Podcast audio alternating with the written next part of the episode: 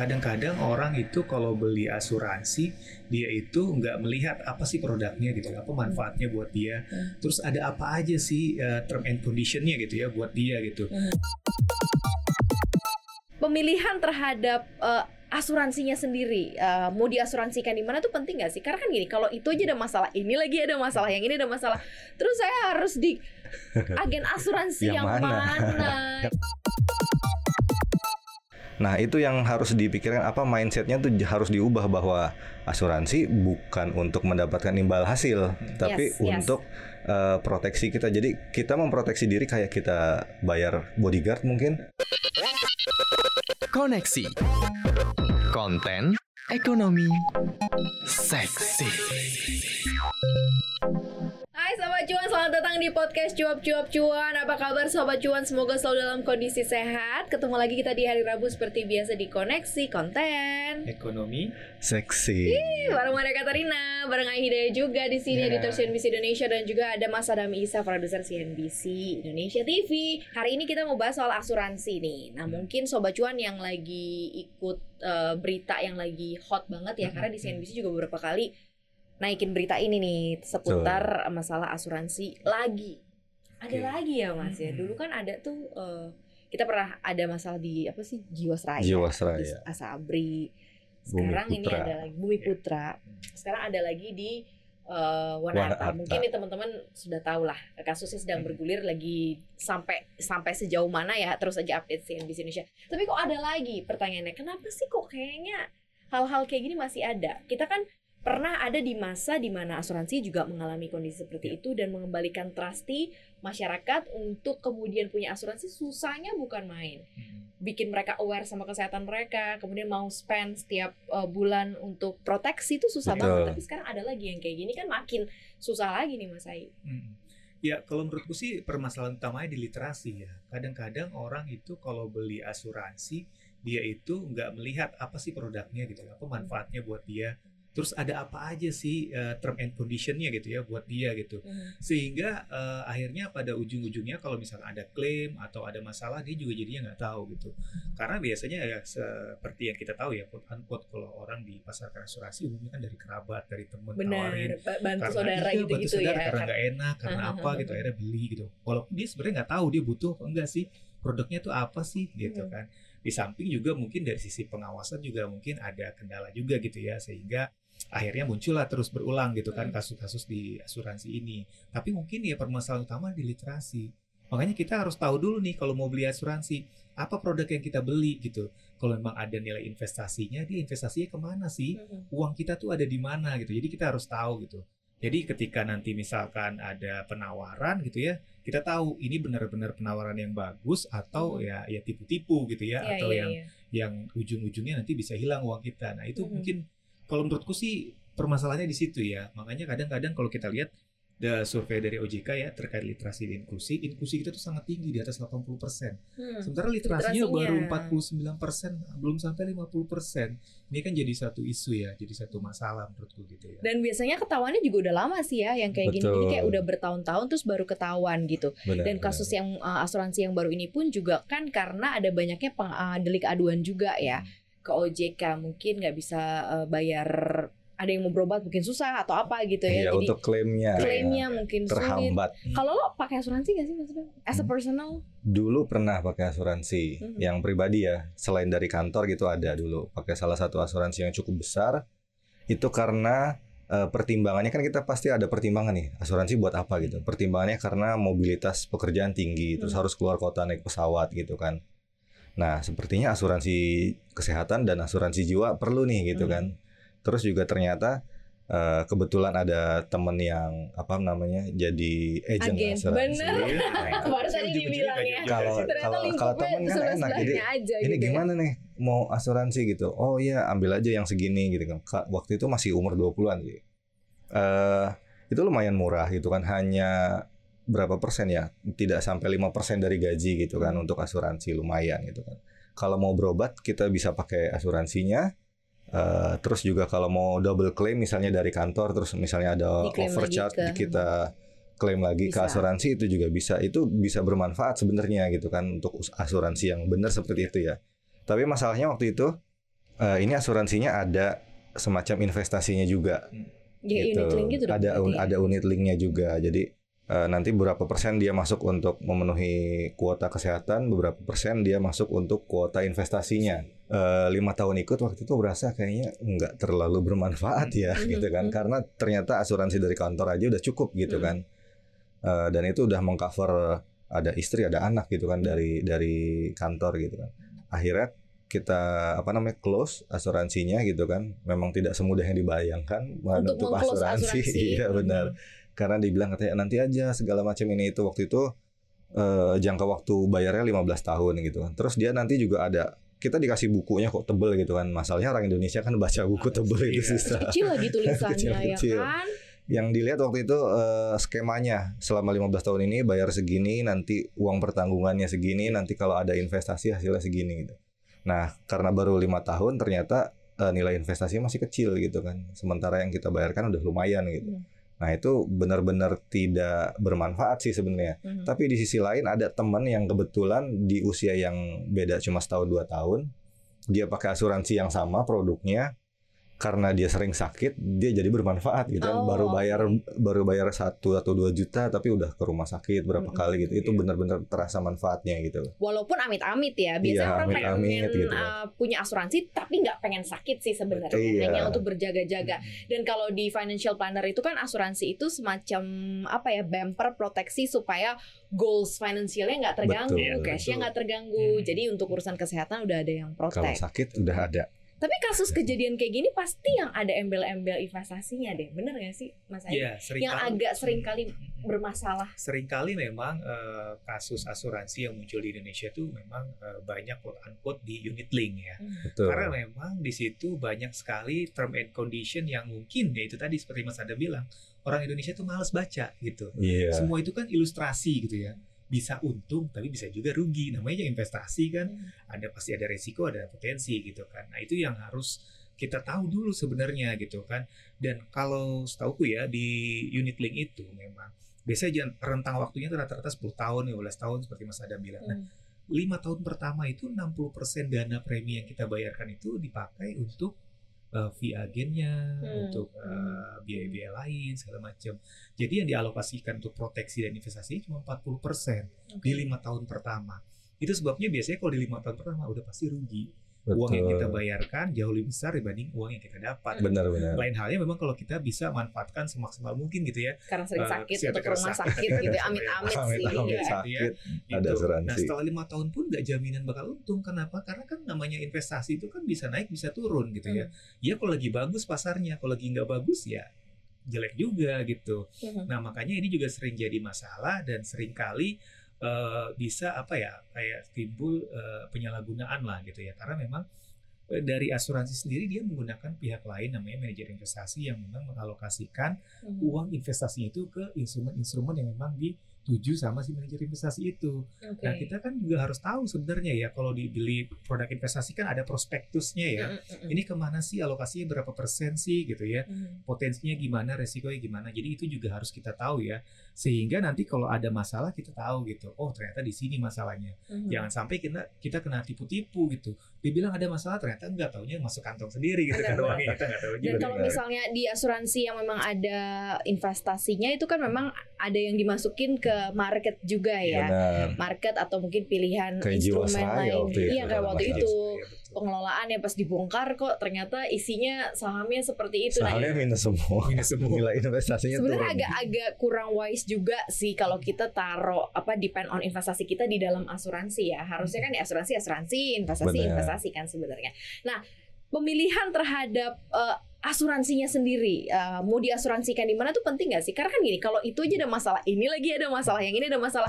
Terus saya harus di agen asuransi yang, Yang mana? mana, Yang gitu ya, bagus. screen filternya. Nah, kalau lo kan dari temen tuh waktu itu. Kalau Ah. sekarang kalau misalnya pengen bikin lagi tuh ada nggak sih perhitungan khusus yang mungkin lebih baik ini deh gitu. nama besar sebenarnya jadi pertimbangan ya karena dari nama Akhirnya besar ya. itu Iya. iya kinerjanya kan kelihatan gitu Hmm. kan terus dan yang memakai asuransi itu udah banyak juga jadi ada beberapa na- perusahaan asuransi yang besar itu eh, bisa jadi pilihan kecuali mungkin misalnya kita di di dalam kantor ada dia pakai asuransi apa mungkin mau nambah eh, untuk yang pribadi dengan asuransi yang sama dari kantor itu bisa juga karena udah kerjasama dengan korporasi itu juga bisa jadi pertimbangan Hmm. terus bisa dilihat eh, track recordnya kalau klaim gampang nggak sih gitu kan? Mm-mm. ya mungkin eh, satu dua orang kita agennya kenal gitu kan. Tapi kalau agennya nggak kenal gimana gitu? Kan itu kan bisa kita lihat sekarang kan gampang tinggal googling eh, kinerja perusahaan asuransi seperti apa gitu kan. Mhm. itu sih yang bisa jadi pertimbangan untuk wah ini bagus nih asuransinya Mhm. kan yang yang nggak jelas juga ada juga sebenarnya Mm-mm. itu mengerikan yang punya yang Atau punya nama besar sebenarnya udah jadi pertimbangan menawarkan yang eh, jumlah apa namanya polisnya nggak gede-gede banget kali ya atau mungkin apa bulanannya itu bayarnya nggak besar kali ya jadi itu jadi pilihan kan kalau misalnya nama-nama gede biasanya udah ada patokannya nih apalagi Betul. bisa worldwide Hmm. bisa berobat di mana aja bisa dipakai di mana aja itu kan pasti beda dong gitu ya budget bulanannya ketimbang mungkin yang kecil-kecil ya mas Hmm. Yaya. Ya sebenarnya sih kalau mau simpelnya adalah yang pertama kita harus cari perusahaannya dulu ya. Perusahaannya itu benar seperti Mas Adam bilang.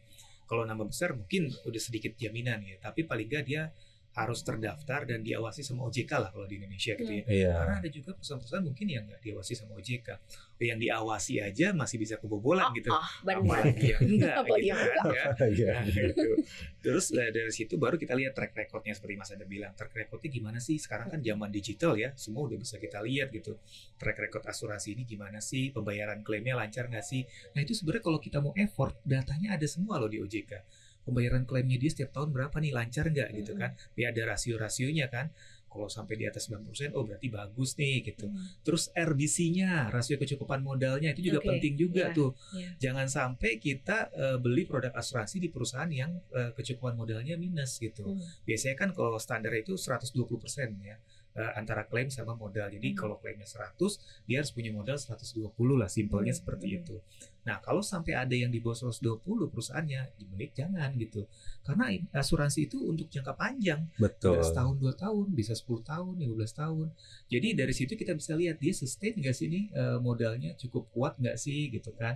Baru nanti baru kita bedah produknya dan kita sesuaikan kemampuan kita gitu. Hmm, Jangan hmm. jangan melebihi batas kemampuan kita pembayaran preminya gitu. Idealnya sih mungkin 10% gitu ya dari ah, penghasilan gitu ya. Hmm. Dan kalau menurutku sih ya dipisahkan aja lah kalau mau proteksi ya proteksi, mau investasi ya produknya investasi produk sendiri. investasi yang lain tetap Jadi sih so- privasi, tergantung mahal. tujuannya tergantung ya iya tergantung Tergantung tujuan tujuannya, karena memang betul. biasanya orang Indonesia kan nggak mau rugi nggak mau Iya. hilang-hilang banget kan Betul. sama sih saya juga kayak gitu sih kayak nggak mau hilang-hilang banget masih tetap ada yang Iya. bisa di keep kan kalau nggak sakit nggak dipakai terus masa Betul. hilang gitu aja Iya, gitu iya. kan makanya kenapa kok jadi pilihan nah sekarang mau me- apa ya membangkitkan uh, mindset untuk membedakan proteksi dan investasi ini harusnya seperti apa? Mulainya harus gimana? Kalau misalnya lo ada insight nggak sih?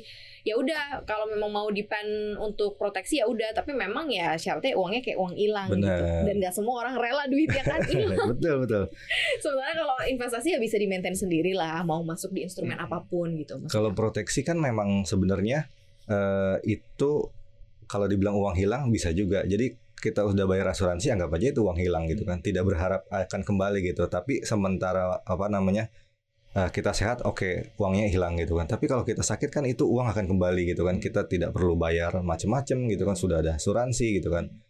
Nah itu yang harus dipikirkan apa mindsetnya tuh harus diubah bahwa asuransi bukan untuk mendapatkan imbal hasil, tapi Yes, yes.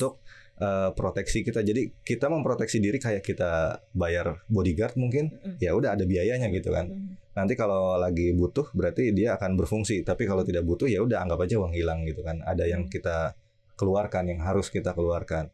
Nah sementara kalau investasi kan sebenarnya instrumen investasi udah banyak kan di Indonesia juga udah banyak. Dari mulai yang gampang ada tabungan, ada deposito gitu kan, ada beli SBN surat berharga negara, ada saham yang sekarang lagi banyak orang juga incer gitu kan Hmm. Di situ sih sebenarnya kalau jadi kalau kita punya asuransi tujuannya apa nih gitu kan? Kalau dari buat diri misalnya buat kesehatan. Ya udah berarti kalau buat kesehatan kalau nggak kepake ya hilang gitu kan. Kalau buat hari tua berarti itu kan nanti ada jenisnya lagi gitu Iya, kan. iya. nah masalahnya sekarang kadang-kadang kita tidak paham nih di dalam asuransi itu ada diselipkan yang namanya unit link buat investasi. Hmm. itu harus kita dari kitanya sendiri harus benar-benar eh, proaktif untuk bertanya ini nanti uang kita dikelolanya seperti apa gitu untuk Oke. ke mana saja Masuknya ke mana Benar. gitu ya. Saham-sahamnya apa aja kalau misalnya di saham. Sebenarnya kalau kita mau bisa nanya, ya. kita mau nanya akan dijelaskan oleh agennya gitu kan, Hmm. jelas di dalam buku yang tebel itu juga sebenarnya ada gitu kan. Tapi ntar kalau kita nggak nanya, akhirnya tinggal bilang ya lu nggak nanya gitu kan, tinggal kayak gitu cari Udah gitu di pembelaan. ujung-ujung itu ada tanda tangan aja Oh, gitu kan. oh, tanda tangan lagi di sini nih, aduh kecil banget ya, udah tanda tangan gitu. Nah kebiasaannya seperti itu. Nah untuk yang sudah bergulir Mas Ai, Hmm. kasus-kasus asuransi yang sebelumnya gitu ya, ini seperti apa sih update-nya? Apakah memang sudah benar-benar clear gitu ya? Mungkin Mas ada update gitu ya, atau mungkin Mas ada dan yang sekarang ini akhirnya kan membuat daftar rentetan lagi eh, orang juga akan sulit lagi untuk mulai trust ke asuransi gitu Mas Ai. Kalau dari sisi kasusnya sih dari kasus-kasus asuransi yang sekarang udah bergulir ya, semua itu penyelesaiannya sebenarnya belum menuju ending sih, masih proses semua ya. Eh, nasabah juga masih menunggu untuk proses klaimnya, untuk kembalian nasab dana nasabahnya. Tapi kan eh, yang jadi permasalahan sekarang kayak contoh kita ambil contoh One Arta gitu kan. Dia itu klaimnya itu kalau saya nggak salah angkanya itu sampai 15 triliun. Sementara asetnya dia cuma 100 miliar. Tuh, Nah, bayarnya gimana? Iya, Jauh banget gitu? dari Jauh satu banget. miliar Masalahnya udah bertahun-tahun ya. sudah bertahun-tahun gitu. Kalaupun asetnya semua dilikuidasi, berarti kan nggak semua nasabah bisa kebayar gitu. Tapi informasi terbarunya sih katanya tidak akan dilikuidasi. Oh, I itu see. dia. akan dikejar asetnya Aset- gitu. Nah, memang itu informasinya betul akan dikejar asetnya. Cuma kan kita nggak tahu sampai berapa lama kalaupun bisa berhasil gitu ya.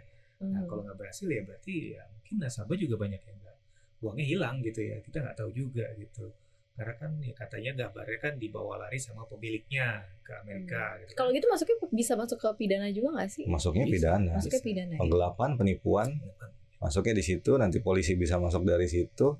Eh, kalau untuk masalah apa namanya, apakah nanti akan bisa balik dananya itu kan tergantung nanti di pengadilan kan Iya. seperti apa Hmm. keputusannya gitu. Masalahnya masih ada nggak nih aset-aset Iya. yang dipakai sama si bos Wana Arta ini kan gitu. Mhm. apa namanya dan masalah ini apa laporan keuangan ini sudah eh, anggaplah dipalsukan ya kurang lebih seperti itu selama beberapa tahun gitu dan Iya, itu iya, iya. yang dilaporkan ke OJK jadi kelihatannya tidak ada masalah kayak Mm-mm. itu kan untuk trackingnya juga agak susah gitu kan Mhm. seperti itu sih nanti ke mana ininya gitu tapi kalau untuk ke KUHP bisa pidana pasalnya penggelapan penipuan gitu Ya cuma prosesnya mungkin akan panjang. prosesnya lebih panjang Iya. Dan ini baru banget naik Iya, gitu baru ya, naik. baru Iya. banget naik ya. Kita nggak tahu nanti akan seperti apa. Kita berharap sih akan ada titik temu lagi dan lagi ya seperti kasus-kasus yang sebelumnya dan bisa cukup melegakan. Karena biasanya kalau kayak gini nanti turun gitu loh, Iya. apa up and down gitu. iya kasusnya Ya. tiba-tiba hilang tiba-tiba hilang itu dia yang kasihan karena kan nggak semua eh, apa ya bener-bener nggak membutuhkan uang itu gitu ya Iya, salah satu teman saya korban One Arta Live juga. Oke. Dia sempat nanya ini gimana kelanjutannya gitu kan. Hmm. CNBC ngangkat nggak kasusnya Hmm, gitu kan. Terus dia juga ya kita sih nggak berharap banyak tapi kalau misalnya 50% dana kita balik aja udah udah cukup deh cukup gitu kan alhamdulillah nggak hilang-hilang banget soalnya itu eh, uang buat hari tua, ada yang dari eh, pesangon buat nanti dia hidup gitu. Itu kan banyak orang masuknya ke situ tuh buat ada keperluan lah di Iya. masa depan gitu kan. Seperti itu. kita membutuhkan banget sih literasi yang lebih dalam lagi ya mas Betul, Ai ya betul, ya. pemahaman dan juga ya eh, pengetahuan lebih detail seputar ini ya dan juga para pebisnis dalam Benar. tanda kutip asuransi ya ya tolong dong gitu loh mereka mereka ini percaya loh sama anda makanya memilih eh, perusahaan anda gitu Iya. jangan Iya. dikecewakan seperti ini gitu kasihan mereka karena nggak semua orang benar-benar tahu dan ngerti cara untuk eh, mempersiapkan dana Hari gitu tua. ya hari tua mau nyimpannya di mana ada proteksi investasi oke deh kesehatan terjamin plus hari tua terjamin kan itu aja Betul. yang ada di dalam pikiran mereka dan mereka nggak berpikir ada yang hal-hal seperti ini Iya, menurut saya betul. mudah-mudahan cepet kelar yang kemarin-kemarin yang ini juga yang baru cepet kelar ya sobat cuannya kita doain sama-sama nanti kita up terus kita update terus untuk sobat cuan jadi gitu aja diskusi kita hari ini sobat cuan ya sabar-sabar gitu ya kita akan juga kawal terus ya berita-berita ini. Semoga terus terupdate juga dan sobat cuan bisa pantau juga seperti apa ya. Ikut prihatin untuk teman-teman semua. Nah, jangan lupa Sobat Cuan untuk dengerin konten podcast kita lainnya juga nih Mas Adam di mana aja nih. Ya, jangan lupa simak kontennya cuap-cuap cuan di Apple Podcast, Google Podcast, Spotify, dan juga Anchor. Yes, follow akun Instagram kita ya di @cuap underscore cuan dan juga subscribe YouTube channel kita di cuap cuap cuan. Like, share, komen yang manis-manis soal cuan ya. Thank you banget dan jangan lupa nih podcast kita hari ini juga tayang di CNBC Indonesia TV pastinya ya. Thank you Sobat Cuan udah ngobrol dan udah dengerin kita pastinya. Mari Katarina pamit. Ayo pamit. Adam pamit. Bye-bye Sobat Cuan. Bye.